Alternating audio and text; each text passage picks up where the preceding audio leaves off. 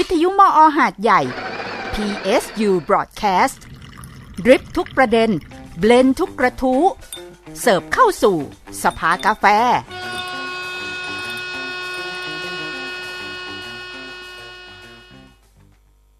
สิบโมงเก้านาทีนะคะ พบกับรายการสภากาแฟนะคะ สภากาแฟวันศุกร์ที่ 26 พฤษภาคม 2566เรนอรุณแสงละอองค่ะ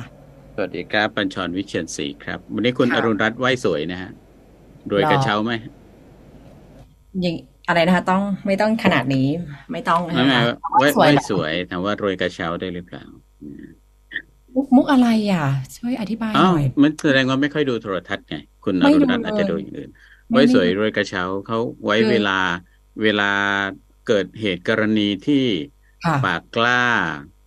อะไรประมาณแล้วก็นี้แหละ แล้วก็ถูกฟ้องอ๋อ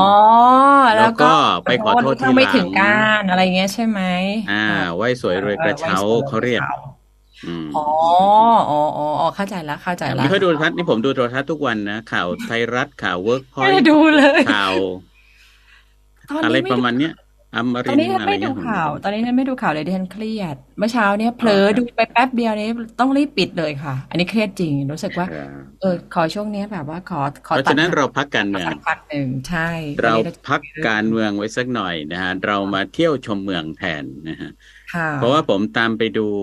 เพจ Facebook ของวิทยากรเราท่านนี้ ซึ่งเคยมาเป็นค่ะวิทยากรให้เราแล้วสองครั้งนะฮะค่ะ แล้วก็ท่านก็เป็นผู้เชี่ยวชาญเกี่ยวกับการนำเที่ยวนำชมศิลปะวัฒนธรรมอืมทำเรื่องเออฐานเอ่อความรู้ในท้องถิ่นประเพณีโดยเฉพาะลุ่มน้ำเจ้าพระยานะครับ ถือว่าค่ะเป็นผู้เชี่ยวชาญในการนำเที่ยวนำชมนะครับ เพราะว่าท่านเป็นวิทยากรอิสระด้านวัฒนธรรม ลุ่มน้ำเจ้าพระยานะฮะค่ะวันนี้มาเจอกันอีกครั้งหนึ่งครับเอ่อคุณปราณีทำ ประชาสัมพันธ์ไว้ล่วงหน้าแล้วนะครับ ว่าหัวข้อคือซองศิลป์สยามสามราชธานี อยุธยาธนบุรี รัตนโกสินทร์คุณวันเพ็ญก็น่าจะอยากฟังด้วย ในวันเดียวเลยเหรอ ใช่ใช่ใช่นะฮะเดียวจะประวัติศาสตร์ห้าเดี๋ยวนะอะไรนะอยุธยานี้ประวัติศาสตร์เจ็ดร้อยกว่าปีนะอาจจะจบค่ะในวันเดียวค่ะนะเอ่อคุณวันเพ็ญเพิ่งไปเที่ยว เอ่อเมืองโบราณสีเทพ นะที่เพชรบูรณ์มานะอืมผมเคยไปมาแล้วหลายปีเหมือนกันนะครับ แล้วก็ได้เห็นในสิ่งที่คุณวันเพ็ญเอามาให้ดู แล้วก็รู้สึกระลึกความหลังได้ วันนี้ก็เลยได้มาคุยเรื่องเที่ยวย้อนอดีตดีนะครับ วันนี้เราคุยกับอาจารย์นัทจุลพัฒน์สอนพนมวันณอยุธยาครับ วิทยากรอิสระด้านวัฒนธรรมลุ่มน้ำเจ้าพระยาครับ สวัสดีครับอาจารย์นัทคค่ะรับ สวัสดีค่ะอาจารย์ค่ะค่ะสวัสดีค่ะครับผม เดี๋ยวนะ อ๋อ สงสัยว่าเสียงเราจะออกอาการตีกันแล้วนะครับเอ่อจริง ๆ ถ้าเกิดใช้หูฟังเนี้ยเสียงจะไม่ตีกัน แต่ว่าถ้าไม่ถ้าไม่ใช้หูฟังก็ก็คุยได้เหมือนกัน แต่ว่าต้องคุยเว้นวรรคให้กันและกันสักนิดหนึ่ง เพราะว่าถ้าเกิดพอผมพูดใช่ ถ้าถ้าเกิดทางทางผมพูดจบแล้วก็ อาอาจารย์นัทสวนขึ้นมาทันทีเนี่ยจะไม่ได้ยินเสียงอาจารย์นัทนะครับ เสียงตอนต้นของอาจารย์นัทจะหายไปนะครับ ไม่เป็นไร เดี๋ยวเราจะให้อธิบายได้แบบยาวๆได้นะครับ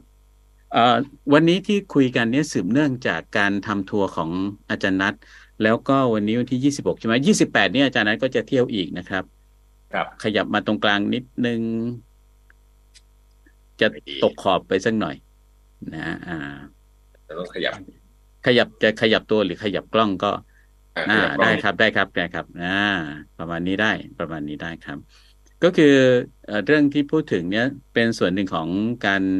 การนำชมนะในในฐานะวิทยากรที่ให้ความรู้เรื่องของประวัติศาสตร์ในในพื้นที่นะครับ อาจารย์นัททำเอ่อเรื่องเอ่อไปดูงานศิลป์สยามสามราชธานีใช่ไหมครับ เป็นยังไงบ้างครับ วันที่ยี่สิบที่ผ่านมาใช่ไหมฮะเป็นไงครับ ก็มีผู้สนใจจำนวนหนึ่งอะนะครับ แล้วก็ผมอยากจะให้เอ่อมองผ่านสถานที่ แล้วก็มองผ่านศิลปกรรมต่างๆ ในในกรุงเทพนะฮะก็ใช้พิพิธภัณฑ์นครเนี่ยผมคิดว่าพิพิธภัณฑ์แต่ละแห่งเนี่ยของแต่ละเรื่องบอกเล่าตัวตนของของช่วงเวลาในทางประวัติศาสตร์ได้เยอะมากครับ อืมคเพรับราะว่าบางที เนี่ยเราเราไปพิพิธภัณฑ์ตั้งแต่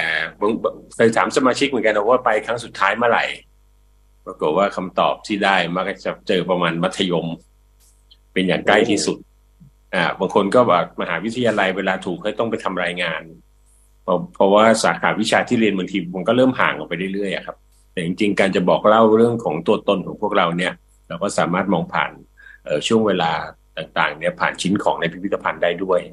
ครับแล้วผมก็พาไปโยงกับสถานที่ที่อยู่ใกล้ๆกับพิพิธภัณฑ์เเมื่อวันที่ 20 ที่ผ่านมาเนี่ยก็จะพาไปที่วัดมหาธาตุครับ ซึ่งอยู่กับกับพิพิธภัณฑ์ฐานแห่งชาติครับเขามีทิศศการเรื่องเรื่องตู้พระธรรม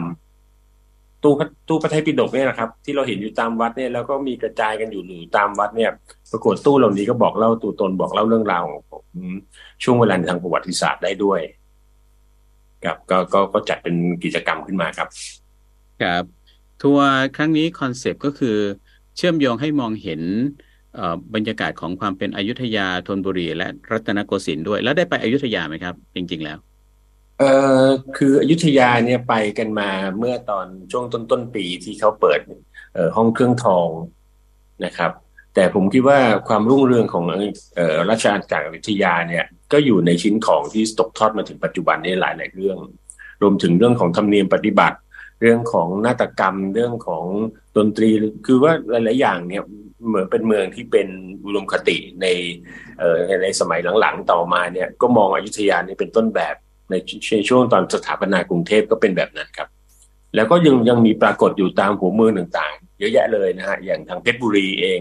รือแม้กระทั่งบางทีทางสงขลาเองนะฮะนครศรีธรรมราชเองที่งทางใต้เนี่ยก็ก็มีเรียกว่าความเชื่อมต่อกับกับอยุธยา แล้วก็ต่อมาจนถึงรัตนโกสินทร์ด้วยก็หลายหลายเรื่องอยู่ครับคือลำพังกรุงเทพเนี่ยโดยเฉพาะในยุคแรกเริ่มตั้งเมืองเนี่ย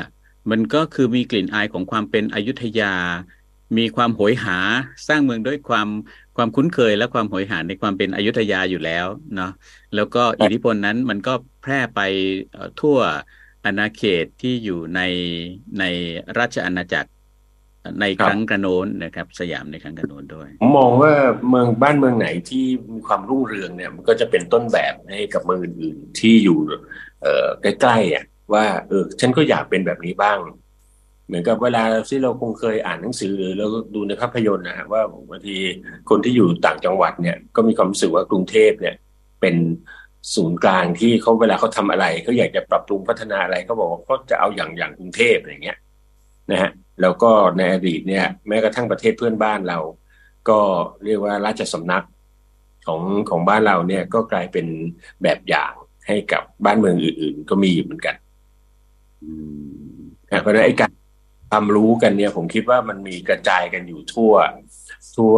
ไปในทั่วโลกเลย ว่าเพราะว่าได้เมืองไหนเจริญปั๊บเมืองอื่นที่รู้สึกว่าฉันอยากจะเจริญแบบเดียวกัน ฉันก็เอาเอาเมืองนั้นเป็นต้นแบบครับผมกำหนดการการท่องเที่ยวในในวันนั้นนะเมื่อวันยี่สิบที่ผ่านมาเนี่ยโดยภาพรวมแล้วเนี่ยไปไหนบ้างครับ ให้อยากให้อาจารย์นัดบอกในในในตัวกำหนดการ แล้วก็ค่อยมาอธิบายรายละเอียดแยกทีหลังครับผม ก็วันนั้นเนี่ยผมมองดูว่าในช่วงหน้าร้อน ก็พยายามที่จะพาสมาชิกเนี่ย หลบเข้าอาคาร เพราะว่าแหมพอเดินฝ่าแดดนะครับ ในกรุงเทพเองหรือในหลาย ๆ เมืองเองโอ้โหปรากฏว่าอากาศร้อนจัดมาก ถ้าเราพาคนไปเดินเที่ยวเนี่ยเออถ้าอากาศเมืองเราเย็นสบายเหมือนกับในต่างประเทศนะครับ ในบางทีแล้วเราก็อาจจะจัดกันได้ทุกวันเลยเพราะว่าได้ แต่เมืองเรานี่ของเยอะแต่อากาศเขาไม่อำนวยให้เราทำอะไรบางทีอาบน้ำ แป๊บๆเนี่ยโอ้โหเหงื่อสมตัวเลยนะผมก็เลยบอกว่าเอ้งั้นของที่อยู่กลางเมืองเราเนี่ยคือพิพิธภัณฑ์เนี่ยซึ่งก็มีเรื่องราวความเป็นมายาวนานของที่แสดงอยู่ก็เยอะแยะไปหมดเนี่ย ยังบอกอะไรเราเราได้มากมาย ก็เลยคิดว่าเออผมก็จะเลือกให้คนดูสิ่งที่มันใกล้ใกล้ตัวคนที่อยู่ในกรุงเทพมากหน่อยก็คือว่าเราอยากจะเห็นว่า กว่าจะมาเป็นกรุงเทพได้เนี่ย มันก็จะมีเรื่องราวของราชอาณาจักรยุธยา ผ่านมาถึงช่วงสมัยที่เรียกว่าธนบุรี แล้วก็สมัยรัตนโกสินทร์ซึ่งของเรานี้มันบอกตัวตนของของช่วงสมัยได้ โดยการเข้าไปดูชิ้นของหรือโบราณวัตถุนะครับ ก็เลยเลือกเอาที่ตรงนั้นก่อน เสร็จแล้วเนี่ยพอรับประทานอาหารกลางวันกันเสร็จเรียบร้อยซึ่งในพิพิธภัณฑ์เดี๋ยวนี้ถ้ามีโอกาสมันมาเที่ยวกันก็จะเห็นแล้วว่า ในพิพิธภัณฑ์เองก็จะมีทั้งมิวเซียมช็อปนะครับ มีร้านกาแฟ มีร้านอาหารอยู่ด้วยนะฮะ ก็พยายามจะทำมาตรฐานให้เหมือนกับต่างประเทศเนี่ย แล้วก็พอเสร็จแล้วเนี่ยผมก็พาเดินผ่านหน้าธรรมศาสตร์เนี่ยไปที่ตึกทวรวัตถุไปดูตู้พระธรรมกัน เสร็จแล้วก็เข้าไปดูสถาปัตยกรรมวังหน้า ศิลปกรรมวังหน้ากราบพระสารีธาตุในวัดมหาธาตุเนี่ยนะครับ ก็ก็เป็นโปรแกรมสั้น ๆ วันเดียว ซึ่งผมคิดว่าหลาย ๆ คนที่บางทีบอกว่าอากาศร้อนแล้วไม่อยากจะไปไหนค่ะแต่ก็ไม่อยากอยู่บ้านอะ อยากจะมาเรียนรู้หาความรู้อะไรเงี้ยก็ก็ชวนครับมาเที่ยวคือเรีเดิยนกว่าก็ไม่ไกลแล้วก็มีที่ที่หลบร้อนให้หลบนะคะคือรีบๆไปเรียบร้อยคือเที่ยวเหมือนไม่ไปไหนเลยอะค่ะใช่ผมผมนึกถึงอืมแบบบรรยากาศที่อาจารย์นัดเล่าเนี่ยนะนึกถึงว่าสมัยตอนที่ไปเรียนกรุงเทพอยู่ปีหนึ่งเนี่ย ก็คือเราก็ไปเดินอยู่แถวนั้นเป็นประจค่ะอืมำ ต่างกันต่างกันที่ว่าแม้แต่ไปรอรถใช่ไหมเพราะว่าสนามหลวงนี่เป็นแบบศูนย์กลางของทุกสิ่งทุกอย่างในในยุคโน้นเอ่อใช่รถเมล์ทุกสายก็แทบจะทุกสายก็มาที่นี่ ก็คือว่าแล้วก็ไปตลอดต่างกันอยู่อย่างเดียวก็คือว่า เราผ่านวัดมหาธาตุเราผ่านพิพิธภัณฑสถานแห่งชาติเนาะค่ะเราเห็นรายละเอียดที่ดูแล้วเฮ้ยมันก็มีความแสดงความเป็นพระนครอยู่ แต่เราไม่เคยเข้าไปเลย มันต่างกันแค่นั้นเองยู่อยู่ริมกำแพงคุณผู้ชมยืนอยู่ข้างนอกใช่ไหมใช่ใช่ใช่นะฮะค่ะแบบค่ะก็เห็นพระพระรูปของเอ่อกรมพระราชวังบวร แล้วก็อะไรประมาณเนี้ยมันคือไม่ได้เห็นมากกว่านั้นเลย อืม ครับก็คือตึกตึกแถวนั้นเนี่ยเพื่อนเพื่อนหรือเอ่อสมาชิกที่ไปบางคนบอกว่าอ่านก็นับสิบผลนะ แต่ก็ไม่เคยรู้เลยว่าในอย่างตึกแดงหรือที่เราเรียกว่าตึกทวรวัตถุเนี่ย มีอะไรอยู่ข้างใน เราคิดว่าเป็นสถานที่ราชการหรือเป็นโบราณสถานที่เขาไม่เปิดให้เข้าดู ก็ก็ไม่รู้อะพอพาเข้าไปก็ก็ตื่นตาตื่นใจ แล้วก็เรื่องของตู้พระไตรปิฎกเนี่ย ผมคิดว่าหลายคนบางทีเดินผ่านก็รู้สึกว่าก็เป็นของของพระเนาะไม่น่าจะมีอะไรปรากฏว่าพอเข้าไปดูจริงๆก็โอ้ แต่ละอย่างเนี่ยมันบอกช่วงเวลาบอกช่วงสมัยลวดลายต่างๆ มันก็เหมือนกับบันทึกนะครับ เหมือนกับคนสมัยก่อนเนี่ยไม่มีการ์ตูนอ่านเนี่ยเขาก็ดูการ์ตูนผ่านในตรงนี้ เรื่องของวิถีชีวิตของตัวเองใช่ไหมฮะเขียนเขียนบนผนังวัดยังไม่พอจะมาเขียนบนตู้อีก ซึ่งมันก็ยกย้ายไปตามที่ต่างๆ ได้ แล้วปรากฏว่าของเหล่านี้สุดท้ายมันกลายเป็นมรดกอย่างหนึ่งที่เราเห็นทั้งฝีมือช่างเราเห็นทั้งวิธีคิดเราเห็นทั้งเเรื่องของความศรัทธาที่มีต่อพระศาสนาเนี่ยนะคือผมมีความรู้สึกว่าทุกวันนี้การซึมซับเรื่องของศิลปะวัฒนธรรมของชาติเนี่ย ถ้าเราทำให้คนมองเรื่องพวกนี้แล้วเข้าใจง่าย ๆ เนี่ย มันก็จะช่วยทำให้เรารักษาวัฒนธรรมในแต่ละพื้นที่ไปได้ครับ ค่ะครับเดี๋ยวนะคะพออาจารย์พูดแบบนี้ดิฉันเอ่อเมื่อก่อนก็เรียนอยู่แถวนั้นอยู่บ้างเนี่ยก็ไม่เคยเข้าไปเหมือนกันนะคะ ตึกแดงนะคะ อาจารย์ค่ะครับผมก็ไม่เคยเข้าก็ไม่เคยเข้าไปเลยอะตรงตึกแดงอะะคะเห็นทุกเห็นเกือบทุกวันแต่ไม่เคยเข้าอืมค้นคว้ากับการเจอข้อมูลว่าตึกตึกถาวรวัตถุหรือตึกแดงเนี่ยนะครับ ในอดีตเนี่ย เออนี่เป็นผลงานชิ้นแรกๆเลยของสมเด็จเจ้าฟ้ากรมพระยานาริศรานุวัติวงศ์อืมนะฮะที่กับดีว่าท่านเป็นในายช่างใหญ่ของกรุงรัตนโกสินทร์เนี่ยเป็นพระราชอนุชาในรัชกาลที่ห้าเนี่ยเป็นพระราชโอรสในรัชกาลที่สี่นะฮะแต่ถือว่านี่เป็นครูของช่างนะฮะซึ่งจะคนที่จะเป็นช่างแล้วสร้างงานเต็มบ้านเต็มเมืองไปหมดได้แบบนี้เลยก็จะต้องมีที่ค่อยๆ สร้างผลงานเออพอดีว่าบ้านเมืองเราโชคดีที่พระเจ้าแผ่นดินในแต่ละรัชกาลเนี่ยทรงพระปรีชาสามารถ รัชกาลที่ห้าเองเนี่ยท่านเห็นจากงานพระเมนเอ่อที่มีนะฮะตั้งแต่อดีตมาเนี่ยท่านก็บอกว่าแหมงานพระเมนพอทำแล้ว พอเสร็จงานเขาก็ต้องรื้อออกหมดอะไม่เป็นมงคลเลยใช่ไหมฮะแต่ว่าถ้าเกิดว่าเราจะทำอะไรขึ้นมาสักอย่างหนึ่งแล้วก็ให้มันใช้ประโยชน์ต่อต่อต่อเนื่องจนจนมาถึงสมัยหลังๆได้เนี่ย มันก็คงจะดีอะนะฮะครับฉันก็มองเห็นว่าเออเมื่อก่อนเนี่ยทำงานพระเมรุที่ท้องสนามหลวงเนี่ยวัดมหาธาตุเนี่ยเป็นที่ ทำพิธี อย่างเช่น ตั้งบำเพ็ญพระราชกุศลบ้างเออมีการทำเคี่ยวพระบุกโพคือน้ำเหลืองอะที่เกิดจากเปลือกพระศพเนี่ย ก็ครับต้องมาทำให้การเคี่ยวให้แห้งที่นี่นะฮะแล้วก็พระสงฆ์ทั้งหลายคือเมื่อก่อนเนี่ยวัดมหาธาตุเป็นวัดที่พระสังฆราชท่านประทับนะนะฮะทุกวันนี้เราจะเห็นว่าพระสมเด็จพระสังฆราชที่ได้รับการอ่าเนี่ย ท่านสถาปนาและท่านประทับอยู่วัดไหนก็อยู่วัดนั้นเลย แต่เมื่อก่อนว่าพระสังฆราชที่ได้รับการการแต่งตั้งอะ นะฮะท่านก็ต้องมาอยู่ที่วัดมหาธาตุเนี่ยเพราะฉะนั้นวัดเนี้ถือว่าเป็นวัดสำคัญที่สุดที่เมืองหลวง หรือเมืองสำคัญหลาย ๆ เมืองเนี่ยต้องต้องมีวัดมหาธาตุอยู่นะครับ เออแล้วสมัยรัชกาลที่สี่เนี่ยอ้าวมีการเดี๋ยวนะครับ ยกมือยกมือ หมายถึงว่าครับที่เราได้ยินคำเอ่อชื่อวัดมหาธาตุตามจังหวัดต่างๆ หัวเมืองต่าง ๆ เนี่ย มันก็จะไปเชื่อมโยงกับขนบอันนี้ด้วยใช่ไหมฮะใช่ครับ คือวัดมหาธาตุถือถือว่าเป็นหลักเมือง เป็นศูนย์กลางของเมือง เพราะฉะนั้นจะสังเกตดูนะครับทั้งเอ่อเมืองอย่างเช่นอยุธยากรุงศรีอยุธยานะครับพิษณุโลกลบบุรี สุพรรณบุรี ราชบุรี เพชรบุรีเมืองเหล่านี้จะมีวัดมหาธาตุหมดเลยสังเกตไหมครับครับคือกลางนี่คือศูนย์กลางของเมือง ก็จะเป็นที่เรียกว่าถือว่าเป็นเป็นแก่นในทางการบริหารคณะสงฆ์ทั้งหลายอยู่ที่นี่หมดเพราะฉะนั้นทางใต้ก็มี วัดพระบรมธาตุชัยยาอย่างนี้นะใช่ที่สุราษฎร์ธานีนะแล้วก็พระบรมธาตุอยู่ที่ราชแล้วก็ศรีธรรมราชใช่ก็สืบทอดมา จนก็ตอนหลังเรามาตั้งหลักเมืองที่เป็นเสาไม้ปักลงไป แบบเสาเสาเอกเสาบ้านอย่างเงี้ยนะครับ เพราะฉะนั้นปรากฏว่าในสมัยรัชกาลที่สี่เนี่ยมีการสถาปนาคณะสงฆ์ที่ชื่อว่าธรรมยุติการนิกาย แล้วก็มีการเหมือนกับตั้งโรงเรียนพระนะนะเรียกว่า มหามกุฎราชวิทยาลัยขึ้นมา เพราะฉะนั้นแล้วพระสงฆ์ฝ่ายมหานิกายล่ะ ก็ควรจะมีเทียบเคียงบ้างรัชกาลที่ห้าก็ก็ทรงมอง บอกว่างั้นก็ตึกอาคารหลังเนี้ยน่าจะออกแบบให้สำหรับว่าเป็นเป็นพระที่นั่งทรงธรรมไว้นะฮะเวลามีมีงานอะไรต่างๆ ในงานพระเมนเนี่ยเอ่อก็จะมีที่สำหรับตั้งบำเพ็ญกุศล เหมือนก็เป็นอาคารสารพัดประโยชน์ว่างั้นเถอะครับ แล้วเวลาพอเสร็จงานพระเมนแล้วเนี่ยก็ไม่ต้องรื้อออกหรอก ก็ใช้เป็นโรงเรียนพระต่อไปเลย เนี่ยผมซึ่งผมว่าเป็นแนว เอ่อเรียกว่าแนวคิดอันอันเป็นประโยชน์อย่างยิ่งนะครับ เพราะว่าพอหลังจากนั้นมาก็เป็นโรงเรียนพระ แล้วต่อมามันกลายเป็นหอสมุดสำหรับพระนครด้วย อืมแล้วตกลงข้างในมีอะไรครับ อืมครับข้างในในในอดีตเนี่ยนะครับ ก็เป็นอาคารโถงธรรมดาพอต่อมาเนี่ยเอออยู่ช่วงหนึ่งเนี่ยก็ทำเป็นพิพิธภัณฑ์ของรัชกาลที่ห้า เพราะว่าเป็นแนวพระราชดำริด้วย แล้วก็บอกว่าในเมืองไทยเรายังไม่มีพิพิธภัณฑ์ที่จัดแสดงเรื่องราวเกี่ยวกับรัชกาลที่ห้าเลยนะฮะก็ก็เอามาแสดงที่ตึกปรากฏว่าตอนนี้กรมศิลปากรซึ่งดูแลอาคารหลังนี้เนี่ย ก็ใช้เป็นพิพิธภัณฑ์สำหรับในการนำเอาตู้พระไตรปิฎกนะครับที่เรียกว่าเป็นตู้พระธรรมเนี่ยเอามาจัดแสดงประมาณสี่สิบห้าสิบใบอะครับ เป็นสี่สิบห้าสิบหลังเลยเนี่ย เรียงไปตามแนวยาวของตัวอาคาร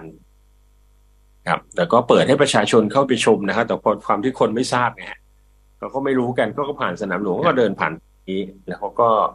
ไม่ได้ทราบว่าข้างในมีของดีให้เราดูอยู่โอ้พอเข้าไปเนี่ย หลายคนตื่นตะลึงบอกไม่เคยทราบเลยว่ามีตู้พระธรรมเป็นเป็นหลายสิบหลังให้เราดูใกล้ๆดูรวดลายใกล้ๆตู้พระไตรปิฎกลายรถน้ำใช่ครับ มีทั้งลายรถน้ำลายกับนะครับ มีตู้ตั้งแต่สมัยอยุธยา สมัยธนบุรีและสมัยรัตนโกสินทร์ แล้วก็ในความน่าสนใจของตู้พวกนี้ก็จะมีการถูกเล่าขานกันนะครับ ตอนนั้นผมมีโอกาสฟังเจ้าหน้าที่ที่หอสมุดแห่งชาติท่านเล่าให้ฟังบอกว่าสมัยแรกๆเนี่ยเมืองเราเนี่ยนะครับเออเราก็ยังไม่ได้มีห้องสมุด เพราะว่าหนังสือหนังหาต่างๆ เนี่ย ก็จะมีเฉพาะคนที่มีฐานะชาวบ้านก็ไม่ค่อยจะมีโอกาสได้มีหนังสือไว้ในครอบครองหรอก เจ้านายทั้งนั้นแหละถึงจะมี แล้วปรากฏว่า พอต่อมาเนี่ย เมื่อตอนวังหน้านะครับพื้นที่วังหน้าเนี่ยไม่ได้ถูกใช้สอยอะไรต่างๆ แล้วก็เจ้านายบางพระองค์พอท่านสิ้นพระชนแล้วเนี่ย หนังสือมีเยอะมากครับ ก็ในหลวงรัชกาลที่ที่เจ็ดเนี่ยนะฮะในช่วงในช่วงรัชกาลที่หกที่เจ็ดเนี่ยปรากฏว่าหนังสือเยอะจริง ๆ แล้วก็สมเด็จกรมพระยาดำรงราชานุภาพเนี่ยได้รับมอบหมายครับ ให้เป็นผู้ที่ดำเนินการสร้างหอสมุดสำหรับพระนครขึ้นมา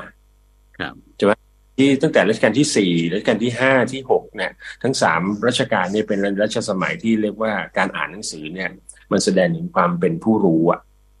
นะครับไอสิ่งที่มันมีตกทอดมาก็เยอะมากมหาศาลเลย พอจะต้องทำหอสมุดปัญหาที่เกิดขึ้นคืออะไรครับ คือไม่มีตู้หนังสือ พอจำนวนหนังสือทุกวันนี้หนังสือเราเป็นอีบุ๊กใช่ไหมแต่ว่าในอดีตเนี่ยหนัง เป็นเล่มๆอะเราหรือพระราชการหนังสือมีมีหลายหมื่นหลายเป็นเป็นแสนแสนเล่มอะเป็นหลายหมื่นหลายแสนเล่มเนี่ย แล้วจะเก็บยังไง จะทำยังไงดี แล้วยังมีหนังสือฝรั่งอีกนะครับ ที่รัชกาลที่สี่ท่านก็สั่งเข้ามารัชกาลที่ห้าก็สั่งเข้ามารัชกาลที่หกก็สั่งเข้ามาเนี่ยเยอะแยะไปหมดเลย จะต้องทำหอสมุดแล้วไม่มีตู้หนังสือแล้วจะทํำยังไง ปรากฏว่าสมเด็จกรมพระยาดำรงเนี่ยท่านก็คิดอยู่พักหนึ่งเออแล้วท่านก็ได้แนวคิดว่าอ๋อตัวท่านเองเนี่ย ท่านเป็น นายกของพระสูตรแต่ว่าแต่ตอนนั้นเนี่ยท่านได้ดูแลสังฆการีคือดูแลพระสงฆ์ด้วย เพราะฉะนั้นก็ก็มองไปเห็นว่า โอ้ ตามวัดเนี่ย พระสงฆ์เนี่ยมีตู้พระไตรปิฎกเหลือใช้เยอะแยะถ้าเกิดขอวัดบ้างเนี่ย ทางวัดจะว่ายังไง แต่ว่าอยู่ดีไปเอาจากของวัดเปล่าๆมันก็น่าเกลียดนะเนาะท่านก็เลยเออนิมนต์พระสงฆ์มาฉันพัตหารค่ะมาฉันพัตหารพ อนิมนต์พระมาฉันพัตหารพระทั้งหลายเนี่ยเพราะว่าท่านดูแลพระสงฆ์ด้วยเนี่ยก็คงคิดในใจอะนะว่า เอถ้าเกิดว่าไม่ท่านมาท่านไปขออะไรแล้วแล้วพระไม่ให้เนี่ย พระก็คงจะกังวลใจเหมือนกันว่าเดี๋ยวเงินนิสยพัฒน์จะโดนตัดไหมหรืออาจจะจะเกิดนะเพราะฉะนั้นก็นิตยพัฒน์นี้ถ้าเกิดคนยังไม่บวชก็จะไม่ทราบนะครับ นิตยพัฒน์คืออะไรครับ นิตยพัฒน์ก็คือเรียกว่าเป็นเป็นเอ่อ เป็นเงินที่กับพระสงฆ์สำหรับในการเรียกว่าทำกิจการอะไรต่างๆ จากจากราชสำนักเนี่ยนะครับ ผู้ที่ดูแลอยู่ เราก็จะมีการให้ว่าวัดนี้จะได้เป็นจำนวนเท่าไหร่เท่าไหร่เท่าไหร่เป็นเงินสนับสนุนว่างั้นเถอะนะเพราะฉะนั้นพูดง่ายๆเป็นเบี้ยเลี้ยงเนาะเบี้ยเลี้ยงประมาณเบี้ยเบี้ยเลี้ยงถวายถวายพระครับถ้าทำอะไรมันก็ต้องใช้บัตเจ็ตเนาะต้องใช้เงินนะครับแต่ว่าขออย่างเดียวมันก็ไม่ได้ บางอย่างก็ต้องใช้เงินอีกนี่คือปัญหา พอนิมนต์มาฉันแล้วมารับประทาน อันนี้ก็เป็นที่มาของศัพท์ด้วยเนาะจะว่าไปแล้ว รับประทานมาจากการไปรับประทานจากเจ้านายนี่แหละใช่ครับ ก็ก็ปรากฏว่าพอพอฉันพัฒหารก็ เรียกว่าไงฮะ พอฉันเสร็จเรียบร้อยแล้วก็ต้องถวายพระพรถวายพรนะเสร็จแล้ว ปรากฏว่าสมเด็จกรมยานดำรงเนี่ยท่านก็บอกท่านก็เรียนพระสงฆ์บอกว่าท่านมีอะไรจะปรึกษา แล้วท่านบอกว่าตัวท่านเองได้รับมอบหมายจากพระเจ้าอยู่หัวรัชกาลที่เจ็ดเนี่ยนะครับ ว่าให้ให้ทำหอสมุดเนี่ย ตอนนี้ปัญหาที่เอ่อกำลังประสบอยู่ก็คือมีหนังสือเยอะมาก แต่ว่าตู้หนังสือไม่พอ ก็ได้ทราบว่าพระคุณเจ้าทั้งหลายเนี่ยมีตู้เยอะนะฮะอยู่ตามวัดที่เหลือใช้อยู่ก็อยากจะขอปันวัดละใบสองใบท่านคงไม่ขัดข้อง จะคิดว่าถ้าเราเป็นจะรู้สึกไงก็ขัดไม่ได้นะคะ จะบอกปฏิเสธก็ไม่ได้นะคะ อาจารย์ไม่เพราะว่าความเป็นจริงอยู่ก็คือก็ไม่ค่อยไม่ได้ใช้บางทีก็เก็บอยู่ในโรงเก็บของใช่ไหมเอาจริงแล้วก็คือเก็บในโรงเก็บของ เพราะว่าจะมีคือจะมีคนที่ทำถวายใหม่เสมอไงเห็นรู้สึกว่าเก่าแล้วก็จะทำถวายใหม่เนี่ยสร้างใหม่สร้างใหม่ให้อยู่เรื่อยๆครับ ผมผมเพชรบุรีที่เพชรบุรีเนี่ยก็จะมีอย่างนี้ ว่าเวลาพระบวชที่เพชรบุรีเนี่ยเออเจ้าอาวาสท่านบางทีท่านก็เป็นช่างอะท่านก็บอกว่าให้พระแต่ละรูปเนี่ยก็ทำตู้คนละใบนะการมือเป็นการทำให้วิชาช่างไม่สูญนะฮะคือสมัยนี้เป็นของซื้อหมดเนี่ยแต่สมัยก่อนที่ทำทำใช้กันเองเลยอะ เพราะฉะนั้นเนี่ยพระจะก็จะมีฝีไม้ฝีมือใช่ไหมฮะแล้วพอเวลาจะศึกแล้วเนี่ยเออท่านก็จะถามแหละว่าตู้ที่ทำเนี่ย อยากจะถวายไว้กับวัดหรืออยากจะเอากลับไปบ้าน เพราะมีมีคนเอากลับไปบ้านนะ เพราะว่าทำทองเป็นอาชีพไงฮะเอาไปทำเป็นตู้ทองอ๋อค่ะ ตู้ตู้แสดงเหมือนกับเวลาเราไปเยาวราชที่เขามีตู้ทองไงนะฮะตู้เวลาเขาจะจำหน่ายทองเนี่ยเขาก็ต้องเอามีตู้สวยๆใช่ไหมฮะอันนี้เป็นตู้ที่ทำน้ำสวยๆกลุ่มกระจกอย่างดีอะไรอย่างเงี้ย เนี่ยก็มันก็ทำให้ตั้งมันก็ตกลงมาอยู่ที่อยู่ในชาวบ้านอยู่เหมือนกัน เดี๋ยวนะผมขออนุญาตยกตัวอย่างครอบครัวทางฝ่ายพ่อผมก็ถวายตู้พระไตรปิฎกที่วัด เป็นพุทธบูชา ใช่ครับถวายเหมือนกันก็คือเนี่ยก็จะมีคนทำอย่างเงี้ยถวายแบบเนี้ยตู้พระเดชก็คือตู้หนังสือนี่เองรวมทั้งพวกนั้นด้วยนะครับ พวกผ้าดีๆเนี่ยเมื่อก่อนเวลาสั่งผ้ามาจากต่างประเทศเลยเงี้ยบางทีคนก็ถวายเป็นผ้าห่อคัมภีร์เนี่ยมันก็ทำดีๆ แบบเนี้ยมันอยู่ในวัดเยอะมากเลยฮะ แต่ปรากฏว่าการดูแลรักษาไม่ได้ไม่ได้ดีเนี่ย มันก็จะทำให้มรดกทางความรู้พวกนี้มันก็ค่อยหายไป ผมเคยเจอครับบางวัดเปิดตู้เข้าไปตกใจเลยฮะ ท่านมีปิ่นโตมีอะไรอยู่ในนั้นหมดเลยกลายเป็นตู้กับข้าว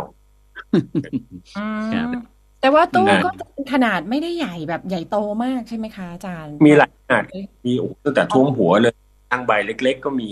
สำหรับในการที่ตกแล้วแต่ขนาดของความสำคัญของวัดนั้นๆไงครับ ปรากฏว่าพอตรงท่านบอกอย่างนี้พระท่านเอ่อพอกลับวัดไปก็ก็คงคิดในใจว่าแบบนิมนต์มาเอ่อฉันพระของนะ ท่านบอกก็เลือกเลือกเอาไปท้ายนะฮะเลือกเอาไปเอาไปถวายกรมยาดำรงซะท่านจะว่าเราจะได้ว่าเราไม่ได้ แต่ว่าความที่ท่านเป็นปราดอะครับ ในการมองบางอย่างเนี่ยท่านบอกว่าพอได้ตู้มาเนี่ย ถ้าเราทำตู้แบบแบบเดิมเนี่ย มันก็ไม่เห็นหนังสือข้างในสิจริงไหมฮะ ก็เลยเอามันทึบ คือปกติตู้พระไตรปิฎกมันจะทึบหมดเลยนะฮะตั้งแต่ฝาตู้ข้างตู้ แล้วก็ด้านหลังตู้บางทีก็ตั้งชิดผนังก็ไม่เห็นอีกอะว่าเป็นหนังสืออะไร เพราะฉะนั้นท่านก็ไปได้แบบแนวคิดจากตู้หนังสือฝรั่งที่มันมีการกลุกกระจกใช่ไหมฮะท่านก็เลยให้ถอดฝาหลังออก เพราะว่าบานตู้กับด้านข้างตู้เนี่ย มีลายรดน้ำสวยๆเป็นลายกำมะลอสวยๆเนี่ยเต็มเลย ก็ยังรักษาความตู้ไว้ได้ แต่เอาฝาหลังซึ่งบางทีก็เป็นไม้เปล่าๆไม้โล่งๆอะที่เขาไม่ได้มีการเพราะฝาหลังไม่ต้องโชว์อะไรใช่ไหมคะเพราะฝาหลังไม่ต้องโชว์อะไรนะคะ อ่า ก็ถอดฝาหลังออกแล้วก็ทำเป็นฝาตู้กลูกกระจกซะแล้วก็หนังสือฉบับหลวงเนี่ยก็หาหาทำปกหนังอย่างดี เย็บเส้นทองเดินทองเลยนะพิมพ์อย่างดีเลย แล้วก็เรียงเข้าไปในตู้ แต่ที่สำคัญที่สุดก็คือทำป้ายครับ ติดไว้บนหลังตู้ บอกว่าตู้เหล่านี้ นะสมมุติว่าเป็นท่านพระครูบัญชรวัดนี้อ่ามอบค่ะสมุทรนครใช่ไหมฮะท่านพระสมุอรุณรัตน์นะจากวัดนี้มอบให้กับหอสมุดสลับพระนคร แล้วก็เวลาตั้งเรียงลงไปตามแนวยาวของตึกเนี่ยก็หันด้านที่มีกระจกเนี่ยนี่แล้วก็เห็นหนังสืออยู่ตามทางเดินทั้งสองฝั่ง พออีกปีหนึ่งก็นิมนต์ใหม่ เพราะว่าถ้าเขามองว่าตู้ยังไม่พอที่ท่านจะใช้ แล้วก็ยังเออบอกว่า ใช่ไหมฮะพระสงฆ์ก็ยุคคงนี้คิดยังในไม่มีไลน์ยุคนี้ยังไม่มีไลน์ถ้ามีไลน์นะคะเหมือนอาจจะมีการส่งไลน์บอกกันว่าอาจจะกลุ่มว่าเบื้องหลังของการเชิญนี้ คุณจะเจอกับอะไร ท่านจะเจอกับอะไรบ้างอะไรเงี้ยนะคะใช่แต่ว่าก็เอาของที่เก็บนั่นแหละ ไม่ใช่ไปเอาของที่ ค่ะ คือท่านไม่พูดพูดเห็จนเอาริง ๆ นะพูดจริงๆนี่ครับนี่ผมผมที่ผมรู้สึกอยู่อย่างหนึ่งนะครับ ก็คือเท่าที่เราได้ได้อ่านเรื่องเออ การทรงงานของอสมเด็จกรมพระยาดำรงเนี่ยนะครับ ก็คือว่าหลายครั้งที่เห็นว่าทรงเก็บโบราณวัตถุ จากหัวเมืองต่างๆ เข้าไปไว้ที่เมืองหลวงนะฮะครับ ซึ่งซึ่งบางคนก็มองว่าอะไรทุกสิ่งทุกอย่างมันจะเป็นศูนย์กลางกรุงเทพเหรอของตรงนี้เนี่ย มันก็ควรอยู่ที่ของเขาสิทำไมถึงเอาไปไว้กรุงเทพ แต่ว่าบอกได้เลยว่าในยุคสมัยนั้นน่ะมันมีความเปลี่ยนแปลงผันผวนที่ประเมินได้ยากมากว่าจะเกิดอะไร ไม่ว่าจากคนภายในประเทศหรือคนภายนอกประเทศก็ตาม การล่าอาณานิคมในรูปแบบของการล่าสมบัติก็มีเยอะมากนะฮะแล้วก็สิ่งที่สมเด็จกรมพระยาดำรงทรงทำเนี่ยก็คือว่าเอ่อ การเก็บโบราณวัตถุไว้ก่อน เมื่อดูว่าในพื้นที่เนี่ยยังไม่มีกำลังไม่มีความสามารถพอที่จะมีศักยภาพที่รักษาสมบัติชิ้นนั้นไว้ได้ ก็จะเอาไปเก็บเข้าไป ไม่ว่าจะเป็นหอสมุดแห่งชาติก็ตาม หรือว่าจะไปพิพิธภัณฑสถานแห่งชาติที่ที่พระนครก็ตามเนี่ยคือจะเห็นกระบวนการขั้นตอนนี้อยู่ ผมว่านะเหมือนที่อาจารย์นัดเล่าให้ฟังเนี่ยส่วนหนึ่งก็น่าจะมีกลิ่นอายของสิ่งนี้ด้วยเหมือนกัน ก็คือว่า ถ้าดูแล้วเนี่ยวัดอาจจะไม่ได้อยากรักษาอะไรไว้มากนักนะก็ขอมาแล้วก็ส่วนกลางก็จะดูแลไว้เอง ในรูปแบบอย่างอื่นครับ มีเรื่องงบประมาณในการดูแลด้วยใช่ไหมคือถ้าเกิดเรามองในทางอ้อมอยู่กับหลวงเนี่ยใช่ไหมเวลามันชำรุดเสียหายก็มีคนซ่อมให้ กับค่ะวัดบางทีมฝุ่นแล้วมันก็พังไปเอง แล้วก็อย่างที่เมื่อกี้อาจารย์บัญชรบอกอะนะครับ เออหลายอย่างเนี่ย พอยุคล่าอาณานิคมเนี่ย ของของต่างๆ ในแต่ละประเทศเนี่ยมันกลายเป็นของที่เจ้าของประเทศเองไม่ได้มอง หรือเจ้าของสมบัตินั้นไม่ได้มองอะแต่เพราะพวกต่างต่างชาติ หรือแบบว่าคนที่จะเอาไปขายเนี่ยมองตาเป็นมันเลยครับ บางครั้งทำร้ายเจ้าทรัพย์ซะด้วยซ้ำเพื่อที่จะเอาของนั้นไปขายต่อเพื่อทำทำรายได้ ของเหล่านี้นะฮะมันก็จะเห็นหลายอย่างเลยอย่างอย่างตัวอย่างอย่างเช่นตอนตอนนั้นเนี่ยนะครับเออแถวแถวนครปฐมแถวแถวราชบุรีเนี่ยมีการวางรางรถไฟสายใต้ ปรากฏว่าเจดีย์สมัยทวารวดีจำนวนมากเลยถูกขุดเจาะนะครับ เพื่อจะเอาอิฐเนี่ยไปทำรางรถไฟ หนุนรางรถไฟ มันก็เลยทำให้พวกโบราณวัตถุที่ที่เคยอยู่กับที่อะถูกรบกวนอะ ทั้งทั้งที่แต่เดิมมันมันก็อยู่ของเขาอย่างนั้นใช่ไหมแล้วการที่เอามาเนี่ยมันก็จะสร้างความรู้ให้คนได้มากขึ้นเนี่ยนี่คือแนวความคิดของกรมพระยาดำรงกับรัชกาลที่ห้าแล้วก็เจ้านายอีกหลายพระองค์มองนะฮะเพราะฉะนั้นปรากฏว่าพอทำด้วยวิธีแบบเนี้ยปีต่อมาก็นิมนต์อีกพระก็คงคิด ตุ้มต่อมๆว่าฉันจะโดนอะไรอีกแล้วคราวนี้อืมนะครับพอตัดเสร็จเรียบร้อยแล้วก็ถวายพระพรลาเนี่ย ท่านบอกว่าพระคุณเจ้าทั้งหลายอย่าเพิ่งกลับเออท่านจะให้ดู แล้วก็พาพระทั้งหลายเนี่ยท่านก็เดินจีวรเหลืองตามกันก็ไปเห็นอืมเออตู้ที่ให้มาเนี่ย แล้วปรากฏว่ากรมจะดำรงไปดัดแปลงใช่ไหมครับทำเป็นตู้หนังสือ แล้วก็ยังมีที่สำคัญคือมีชื่อท่านเหล่ามีนั้นป้ายด้วยอืมอ่านะคะกุศโลบายนะฮะพระทั้งหลายก็ใช่มองหน้ากัน ว่าเอ้ยชื่อเอ้ย เราตู้ของเราเนี่ย ถูกอวดตรวจสู่สายตาคนทั้งหลายเนี่ย เป็นหน้าเป็นตาจริงๆเลยเพราะฉะนั้นพอกลับวัดปะบอกเกณฑ์คนทั้งวัดมาเกณฑ์ลูกศิษย์วัดเกณฑ์พระมาช่วยคัดเลือกใบเด็ดๆของวัดเราเนี่ย จะได้มีมีอยู่ในหอหอหลวงปรากฏว่าอีกเหตุผลหนึ่งได้ก็คือจะเห็นว่า เห็นไหมคะว่าท่านชุดนั้นให้แล้วนะ อะไรเงี้ยนะแล้วก็ท่านชุดนี้ก็คงจะใช่ไหมคะแล้วก็หลังจากแล้วก็อย่างที่อาจารย์บอกด้วยคือ การที่มีชื่อติดเนี่ยมันเหมือนกับการให้ให้ให้เกียรติให้ให้เกียรติการยกย่องนะคะให้เกียรครัติบนะกับผู้ที่ว่ามาผู้จากไหนเออนำมาผู้ให้ที่มอบมามาให้จากไหนใครมอบให้ใช่ด้วยนะครัคะบได้ได้ตู้มาประมาณสามร้อยกว่าใบให้เยอะกว่าหนังสือแล้วตอนนี้ต้องตอนสามร้อยกว่าใบเลยเหรอคะนี่ผมได้ครับผมเข้าไปดูไปดูภาพที่เป็นตู้พระไตรปิฎกนะที่ สมเด็จกรมยานดำรง ท่านทรงมาทำเป็นตู้หนังสือเนี่ยนะลายใบสวยงามจริง ๆนะครับอืมสวยงามจริง ๆ นะเป็นครับลวดลายแล้วก็ลวดลายบอก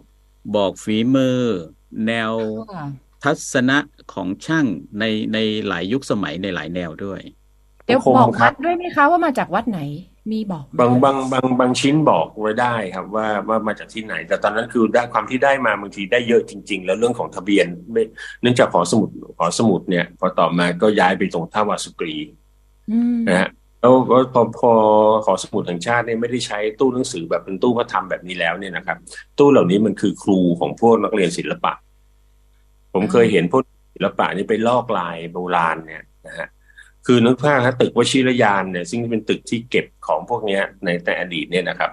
ปรากฏว่าตึกสี่ชั้นเนี่ยชั้นล่างเป็นจารึกสองชั้นเต็มๆเป็นที่เก็บตู้อืมบนสุดเนี่ยถึงเป็นไปพวกเครื่องต่าง ๆ ในพระการพระศาสนาพวกหีบพระธรรม พวกไอ้ตู้เทียนพวกอะไรเนี่ยก็จะอยู่อีกอีกที่อีกชั้นหนึ่ง ในในอดีตนะฮะที่ผมไปดูผมก็รู้สึกว่าเนี่ยเป็นวิธีมองของเจ้านายเมื่อก่อนว่าท่านมีวิธีที่ลุ่มลึกกันนะครับ คือจะดูว่าเนื่องเมื่อถ้าถ้าท่านปล่อยเอาไว้นะฮะท่านก็ไม่สำเร็จประโยชน์ท่าน แล้วก็ตู้เหล่านี้มันก็อาจจะพังกลายเป็นเชื้อเฟเชื้อฟืนไปต่อๆไปก็มี เพราะเคยทราบอยู่เหมือนพวกพวกของพวกนี้บางในช่วงสงครามโลกเลยนะครับบางทีตู้พระไตรปิฎกหลายใบเนี่ยถูก ถูกยุบลง เพราะว่าขาดไม้ทำเชื้อเพลิง เผาศพคนอ๋อนะฮะครับกาดหายไปจากของพวกเนี้ยนี่ก็ทำให้เป็นการรักษามรดกแผ่นดินไปได้ส่วนหนึ่งนะครับ แม้กระทั่งตอนที่กรมยานดำรงได้รับมอบหมายทำพิพิธภัณฑ์สถานแห่งชาติพระนครเนี่ยก็ยังมีเรื่องเล่าเลยครับบอกว่าจะท่านจะบูรณะ เพราะว่ามันเป็นวังหน้าแล้วก็ทิ้งสุดโทรมมามามาหลายราชการเนี่ย ปรากฏพอจะทำเนี่ยปัญหาที่เกิดขึ้นก็คืออุปกรณ์ในการซ่อมแซมทั้งหลาย พวกอิฐหินปูนทรายเนี่ยจะเอาที่ไหน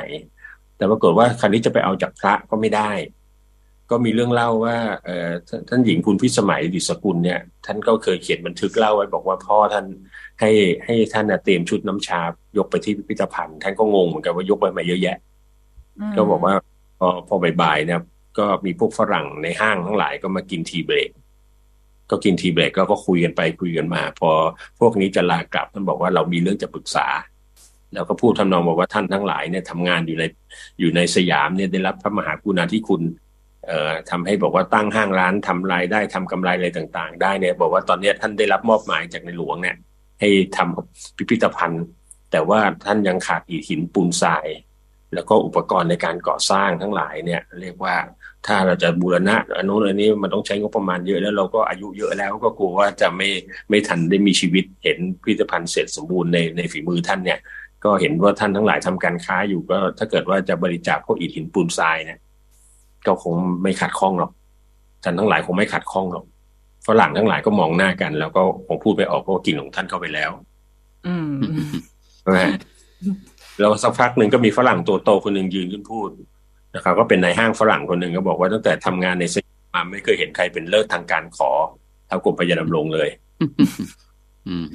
อันนี่ถือเป็นคำชมใช่ไหมคะครับ คือถ้าคิดเป็นคำชมก็เป็นคำชมถ้าเหน็บก็ก็เออก็ครับก็อารมณ์นั้นนี่มีอารมณ์นั้นได้เหมือนกันทำทำให้ผมนึกถึง ได้ของมาซ่อมพิพิธภัณฑ์ทำจนเสร็จเรียบร้อยได้ ครับทำให้ผมนึกถึง บุคคลสำคัญทางด้านโบราณคดีทางภาคใต้ท่านหนึ่งนะครับ โดยเฉพาะทางทักษิณคดี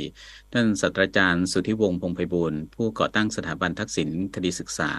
นะซึ่งเป็นครับวิทยาพันธ์คติชนวิทยาที่มีของเก็บสะสมอยู่มากมาย ของที่ได้มานี้ก็มีทั้งซื้อทั้งขอนะแล้วก็คนเอามามอบให้ ท่านก็ได้ชื่อว่าเป็นนักขอเนี่ยสงสัยว่าจะตามแนวสมเด็จกรมพระยาดำรงด้วยเหมือนกันนะอะไรที่ดูแล้ว มันมันมีคุณค่าทางทางคติชนวิทยาแน่นอน แต่ว่าดูแล้วเจ้าของเขาไม่ไม่ค่อยจะดูแล ไม่ค่อยอยากเก็บท่านขอเลยนะฮะแล้วครัก็บได้มาเป็นพิพิธภัณฑ์ในปัจจุบันอืมคือพอขอแล้วเจ้าของพอเห็นว่าของเหล่านี้ถูกเอามาใช้ประโยชน์เขาก็จะภูมิใจว่าของครับเขาว่าเอาไปใช้เป็นเงินเข้ากระเป๋าของท่านเองใช่ไหมฮะอืมแต่ว่าเป็นทำเพื่อกับประโยชน์ส่วนรวมเนี่ย ผมก็ถ้าเราเป็นเจ้าของแล้วเราไม่ได้ใช้ประโยชน์เนี่ย เหมือนทุกวันนี้ที่คนเอาไปบริจาคมูลที่กระจกเงาหรือว่าสวนแก้วนะครับ คือครับคิดว่าอย่างน้อยๆจะมีคนที่เอาเข้าเอาไปใช้ประโยชน์มันก็ดีกว่าทิ้งขว้าง หรือเอาไปมีคุใช้ณธรค่ารมดามากกว่าครับครับ คือทุกอย่างมีมันมีความทรงจำอยู่ในนั้น ผมก็เลยบอกว่าเออพาคนไปดูตรงนี้ พอพอเดี๋ยวสัปดาห์เนี้ยวันที่วันอาทิตย์ที่ยี่สิบแปดเนี่ย ครั้งนี้ผมเอาอีกเรื่องหนึ่งเพราะมีความรู้สึกว่าคนที่เที่ยวเนี่ย บางครั้ง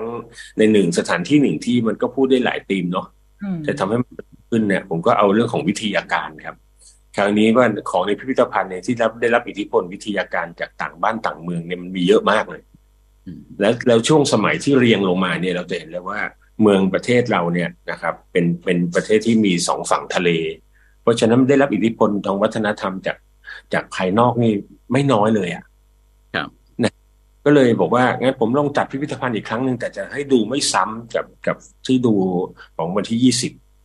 ก็จะดูพวกเออในช่วงเวลาว่าอะโอเค ในช่วงก่อนในช่วงก่อน ตั้งแต่ก่อนประวัติศาสตร์ไล่ลงมาเนี่ย มันมีการส่งทอดความรู้ทางด้านวิทยาการต่างๆแล้วรู้สึกแล้วบางอย่างมันก็ทำให้เกิดการพัฒนาเกิดนวัตกรรมใหม่ ๆ ขึ้นในในสังคมและในบ้านเมือง วิทยาการจากนอกประเทศเนี่ย มันส่งผลทำให้คนไทยปรับตัวเยอะมากนะครับ ในเกือบเกือบจะทุกด้านเลยแล้วยิ่งครับช่วงที่ชัด ก็คือช่วงที่เป็นช่วงที่ต่างประเทศเนี่ยเเข้ามาใกล้ๆเราฮะตั้งแต่ยุธยามันจะเห็นเรื่องเรื่องของการดาราศาสตร์ เรื่องของการทำถนนหนทางเเทคโนโลยีของการทำป้อมปราการทำโน่นนี่นั่นหลายอย่างมากเนี่ยแล้วก็ตกทอดมาถึงรัตนโกสินทร์แล้วก็ความชัดที่สุดก็มามาเห็นชัดที่สุดก็คือช่วงสมัยรัชกาลที่สี่เป็นต้นมานะครับ ผมก็เลยว่าจะพาดูในพิพิธภัณฑ์ในวันอาทิตย์นี้ แล้วก็ เออดูเสร็จยังไม่พอก็จะไปต่ออีก แต่แทนที่คราวนี้แทนที่จะไปวัดมหาธาตุผมไปวัดบวรนิเวศวิหารครับ จุกบางลำพูตรงนั้นเนี่ยก็จะมีเรื่องราวของรัชกาลที่สี่เพราะว่าช่วงที่ท่านไป เอ่อเป็นเจ้าอาวาสที่ที่วัดบวรนิเวศเนี่ย ปรากฏว่าครับพระองค์ก็ให้มีการพิมพ์นะฮะมีการตั้งแท่านพิมพ์ การพิมพ์ในสยามเนี่ยทำให้เกิดการเปลี่ยนแปลงทางสังคมเยอะมากเลย อย่างหนึ่งก็คือเรื่องของการพิมพ์พระไตรปิฎก คือท่านเห็นว่าฝรั่งเนี่ยเขาพิมพ์ไบเบิล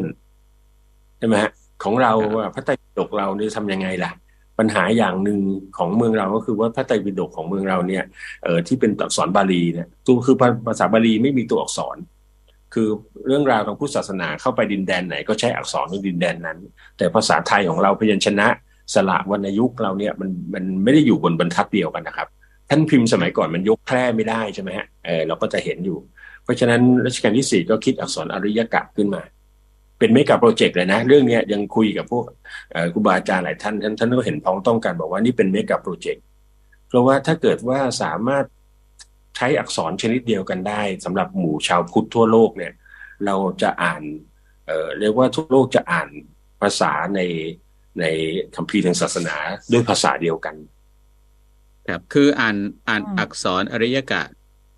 ทั้งโลกอะทั้งโลกจะอ่านอักษรอริยกะได้ แล้วก็เข้าใจสามารถถ่ายทอดความรู้ทางภาษาบาลีได้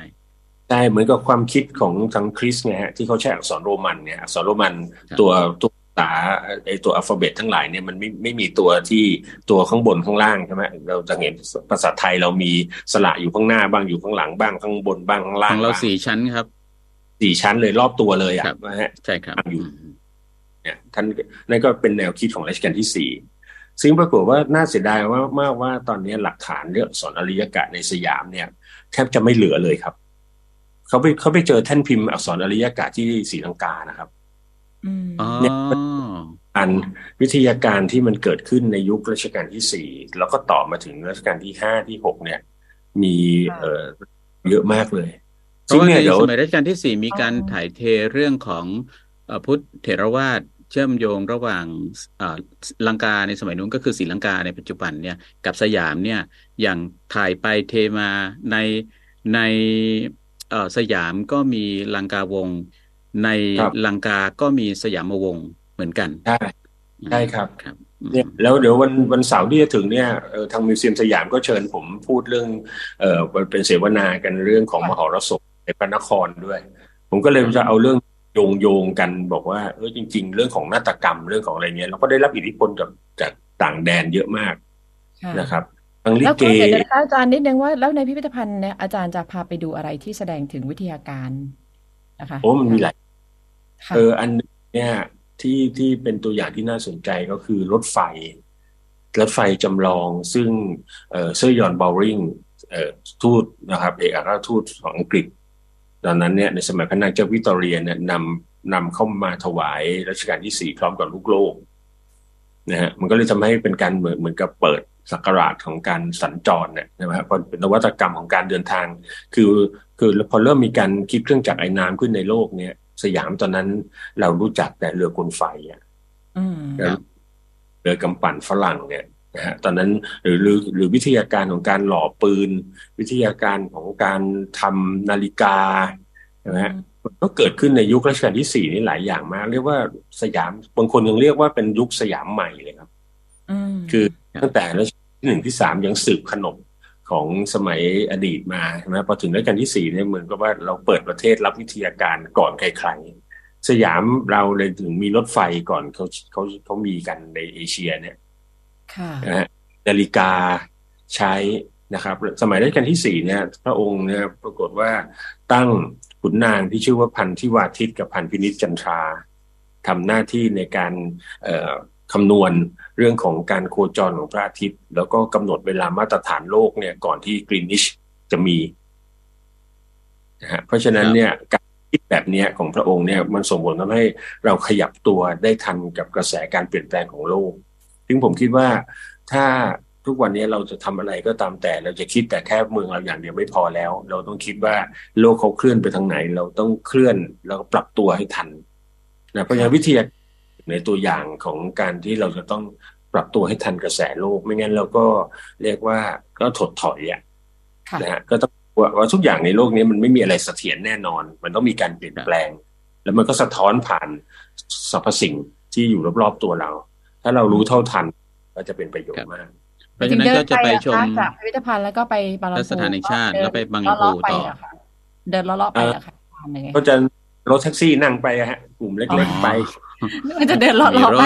ถอืมจริงๆก็ไม่ไกลเท่าไหร่นะใช่เนอะใช่ถนนพระอาทิตย์ไปอะไรเดี๋ยวก็ถึงอืมแล้วตอนนี้ตอนนี้เขาทำเส้นเตรียมจะทำให้พวกเส้นทางรถไฟฟ้าใต้ดินเนี่ยครับ มันก็เลยทำให้โอลหมานอ๋ออ่าคอ่ารับมันมันมันจะเดินไม่ค่อยสะดวกแบบนี้นะสะดวกกว่าอืม ครับ ผมแต่อากาศด้วยนะฮะเมืองเดินกันโอ้โหเดี๋ยวนี้คือทั้งคนเล่าเรื่องกับคนเดินเนี่ยอายุก็ใกล้ครับตกลงนี่ก็คือสิ่งสิ่งที่จะเกิดขึ้นในวันอาทิตย์นี้นะครับ อาทิตย์ที่ยี่สิบแปดๆครับใช่ครับ ผมก็ผมมองว่าการการทำให้คนรู้จักตัวเองเนี่ยมันก็จะช่วยทำให้เรามองอะไรไปได้อีกมากมาย ครับ ครับ โอ้ยตอนแล้วนี้ตอน ขนาดว่ายังยังไม่ทำยังไม่ทันจะทำทริปนี้เลยคนถามไปถึงเดือนหน้าแล้วด้วยใช่ว่าจะไปใช่ไหนผมผมเห็นอาจารย์นัดโฆษณาอยู่ประชาสัมพันธ์อยู่ว่าโอ้เดือนมิถุนายนนี้น่าจะมีเอ่อทริปที่พาเที่ยวอยู่ ไม่ใช่น้อยคเหรับมือนกันครับ ที่วางวางไว้มีอะไรบ้างขยับไปจากพระนครก็จะจะไปนครปฐมด้วยครับ วันที่สิบเจ็ดปรากฏว่าสิบเจ็ดเนี่ยพอไปสำรวจเส้นทางแล้วโอ้ยมีอะไรน่าดูเยอะมากเลยจังหวัดใกล้กรุงเทพนิดเดียวแต่แหล่งเรียนรู้เต็มเลย ผมก็จะพาไปดูเนี่ยครับ ผมจะพาไปดูเอ่อบ้านพิพิธภัณฑ์ครับ ของอาจารย์อเนกนาวิกมูล ซึ่งท่านท่านเป็นเจ้าของวลีสำคัญเลย คือเก็บวันนี้พรุ่งนี้ก็เก่าครับทุกอย่างที่เราเก็บรักษาในวันนี้ไว้ได้ แล้วมันก็จะเป็นมรดกที่ตกทอดต่อไป ถึงคนรุ่นรุ่นต่อไป นะฮะไว้เป็น topic ในการคุยได้หลายเรื่องนะ ว่าไอ้ความที่มัน ของบางอย่างที่มันผ่านช่วงเวลาที่เราใช้อะอย่างพวกตู้โทรศัพท์เนี้ยเดี๋ยวไหมฮะตู้โทรศัพท์ครัสาบธารณะนี่หายากไม่มีมากแล้วนะครับครัเอบอนะฮะใช่โทรศัพท์ หรือสมัยก่อนที่ทุกคนต้องมีเพจเจอร์เป็นของติดเอวตอนนี้ครับเพจเจอร์มีอยู่ก็แปลกแล้วใช่ไหมสมัยก่อนสี่ห้าคลิปแล้วแล้วตู้ตู้โทรศัพท์นี้คือมันมีทั้งยุคหยอดเหรียญแล้วก็ยุคเสียบบัตรยุคบัตนะรยุคบัตรได้ยุครัคบสะสมยุคสะสมเข้าบัตรมาที่มีลายต่างๆนะคะ อืมใช่ค่ะเนี่ยฮะ บ้านพิพิธภัณฑ์ของอาจารย์เอกนี่ก็ท่านก็จำลองของพวกนี้ไว้นะครับ แล้วผมก็จะไปเอ่อที่หอภาพยนตร์แห่งชาติครับ โอ้ที่หอภาพยนตร์แห่งชาติที่ตรงสารยาเนี่ยคือภาพยนตร์เนี่ยเป็นสิ่งที่บันทึกสังคมจริง ๆ แล้วปรากฏว่าที่นั่นเนี่ยเขาเก็บรักษาของหลายๆอย่างไว้อย่างอย่างเขาพวกของประกอบฉากภาพยนตร์นะครับ ผมคิดว่าคนทุกครับเพศทุกวัยเอ่อของอย่างนี้ที่บางทีแย่กันเป็นของเช็คแก่ได้คือเลยไหมฮะคุณดูหนังครั้งแรกราคาเท่าไหร่อ๋อ ดักแกได้เลย อืมอืมอ่าอย่างที่บัญชรเนี่ยนะฮะว่าดูหนังครับครั้งแรกนี่เท่าไหร่คุณนรุรัตน์ดูหนังครั้งแรกล่ะเออจำไม่ได้อะจำไม่ได้โอ้ยอาจารย์หนูว่าเป็นคนเป็นเด็กแบบบ้านนอกอะ การได้ดูหนังนี่มันคือ ถ้าไม่ใช่หนังกลางแปลงที่ไปฉายในหมู่บ้านนะ แต่ว่าถ้าไปดูในโรงหนังอะ มันยากมากมันต้องเป็นโอกาสพิเศษมากเลยนะคะเพราะว่าสักปีสองสามค่ะสองสี่นี่ดูเหมือนจะอืมประมาณยี่สิบกว่าบาท แพงแพงโอ้แพงมาก ผมอืมผมเคยเจอหนังที่โรงหนังที่ระนองค่ะเอ่อที่หน้าจอเนี่ยคือห้าบาท แล้วแพงสุดคือยี่อืมนะฮะอ๋อครับผมไปดูกับคุณพ่อเนี่ย เข้าไปในปรากฏว่าคนดูมากกว่าเอ้ยปรากฏว่าคนเดินตั๋วคนดูในหลักเออสูสีกันเลยอืมก็แต่น้องจ็ดเมืองแปดเล็กมากอืมแล้วก็แถวแถวบ้านตรงพระโขนงเนี่ยมีโรงหนังตั้งหกเจ็ดโรงอะมันแสดงให้เห็นยุคของเฟื่องฟูของโรงหนัง stand alone อืม ใช่ใช่แล้วตอนนี้ในกรุงเทพเนี่ยนะครับทางมิวเซียมสยามทำเรื่องมหรสพเนี่ยปรากฏว่าเขาเปิดโรงหนังควีนซึ่งเมื่อก่อนฉายหนังอินเดียใครอยากจะดูหนังแขกช้างเพื่อนแก้วดูหนังที่แบบแขกเต้นระบำร้องเพลงจีบกัน แล้วก็ต้องวิ่งข้ามภูเขาหลายๆลูกเนี่ยปรากฏเขาเปิดควีนให้ดูครับซึ่งซึ่งตอนมเรียกว่าเกือบจะถูกรื้ออยู่แล้วอะโรงหนังสามโรงที่ดังที่สุดในย่านวังบูรพานี่เหลืออยู่โรงเดียวแล้วตอนนี้คือควีน โรงหนังคิงก็รื้อไปแล้ว อย่างเงี้ยคือก็คือจะจะพาย้อนอดีตไป แล้วพอช่วงบ่าย ผมก็จะไปพิพิธภัณฑ์ของพระวัดพระปฐมเจดีย์เออไปวัดกลางบางแก้วก่อน เมื่อก่อนใครคงเคยได้ยินชื่อหลวงหลวงปู่บุญนะครับอ่าก็เรียกเป็นพระเกจิอาจารย์สำคัญ ที่วัดกลางบางแก้ว แล้วก็ต่อไปที่พิพิธภัณฑ์ของพระปฐมเจดีย์พระปฐมเจดีย์เองเนี่ย คนไปนครปฐมรู้จักแต่ว่ามีพระร่วงโรจนฤทธิ์ แต่บางคนไม่เคยรู้เลยครับว่าหีบศพของย่าเหลก็อยู่ที่นี่ อ๋อ ครับ หมาทรงเลี้ยง สุนัขทรงเลี้ยง ในอ่ารัชกาลที่หกครับใช่ครับแล้วตอนนี้ที่วัดพระงามที่นครปฐมเขาขุดเจอโบราณวัตถุเพิ่มครับ อันนี้น่าสนใจมากก็เลยคนไปดูกัน ครับ อาจารย์แล้วก็นัดไปแล้วช่วยเช็คด้วยนะครับ ว่าโซ่รัดฐานพระเจดีย์สูงชั่วนกเขาเหินนี่ยังแข็งแรงดีอยู่หรือเปล่าอ่า ถ้าถ้ามีโอกาสได้เข้าไปดูจะต้องไปไปเอาข้อมูลมาฟังครับผมครับอืมแล้วก็24ครับ บางท่านบอกว่าแหมอยากจะเปลี่ยนบรรยากาศ ผมก็เลยจัดเป็นทริปเอ่อล่องเรือครับ ล่องเรือแม่น้ำเจ้าพระยา แต่คราวนี้ผมแทนที่ผมจะล่องเรือพาไปดูที่ธรรมดาเนี่ย ผมทำธีมในเรื่องของเรื่องเล่าจากชาวเจ้าท่าพอดีมีเอ่อพี่ที่รู้จักกันอยู่ที่กรมเจ้าท่า ซึ่งดูแลเกี่ยวกับเรื่องท่าเรือท่าน้ำเอ่อ ในแม่น้ำต่างๆเนี่ยก็จะชวนเขามาช่วยคุยให้ฟังประสบการณ์ของการดูว่าเรือที่เราวิ่งตามแม่น้ำเจ้าพระยาเล่นตามแม่น้ำเจ้าพระยาและแม่น้ำสายต่าง ๆ เนี่ยเออมันมีเรื่องราวมีประวัติความเป็นมายังไง ใครเป็นเจ้าท่าคนแรก นะ ที่ดูแลท่าเรือท่าน้ำเนี่ยไม่ใช่คนไทยนะครับฝรั่งนะครับ ครับอ่าเริ่มมีการตั้งตั้งการดูแล เพราะว่าประเทศเราเปิดพอเปิดประเทศในช่วงรัชกาลที่สี่นี่แหละ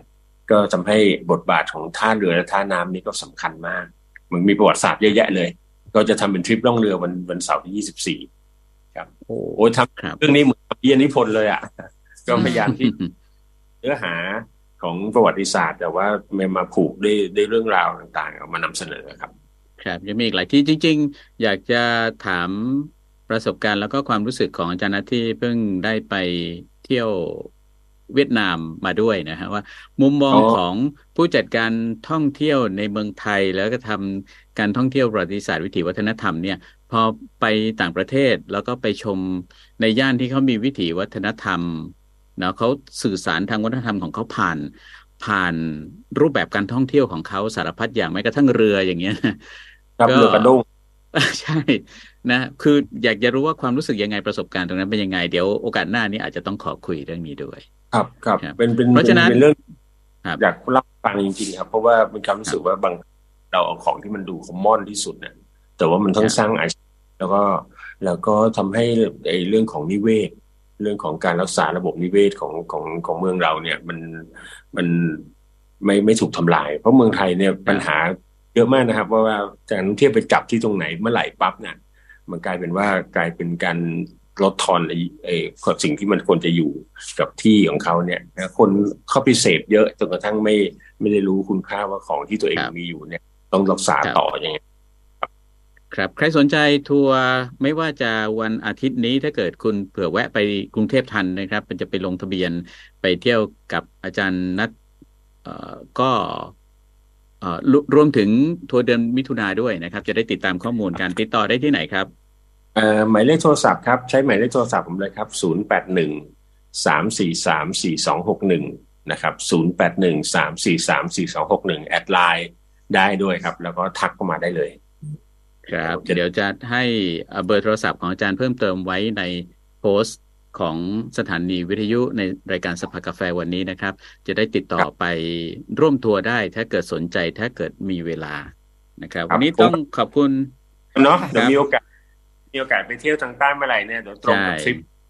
ไปเที่ยวด้วยเลยเช่นเดียวกันได้ผมก็ค่ะหวังไว้ว่าผมจะมีโอกาสไปเป็นการเตรียมได้เที่ยวเลยทริปทัวร์ที่อาจารย์นัดนำเที่ยวด้วยเหมือนกัน ครับผมแล้วตุตุรัตน์มาเที่ยวด้วยกันครับ เข้ากรุงเทพมาเมื่อไหร่บอกกันเดี๋ยวจะได้พาไปไม่อยากเที่ยวจะกันสารภาพอาจารย์เลยอะเหมือนตัวเองอะเหมือนคนแก่เลยเวลาไปกรุงเทพทุกทีก็จะไปเวียนเวียนอยู่แถวนั้นอะคือครับคือจนเพื่อนถามว่านี่เธอเป็นไรเปล่าเวลาที่เธอเข้ากรุงเทพเธอจะต้องไปเดินอยู่แถวสนามหลวงไปบอกสนามหลวงครับ คิดถึงต้นมะขามคิดถึงต้นมะขามอืมไปทุกทีก็จะไปแต่สนามหลวงไปแต่แถวท่าพระจันทร์นะเพื่อนๆแซวอะไรเนี่ยบอกครับว่าไม่กลัวไปทุกทีก็ต้องทินไปเก่าทินเก่าอย่งเห็นความหลังอะ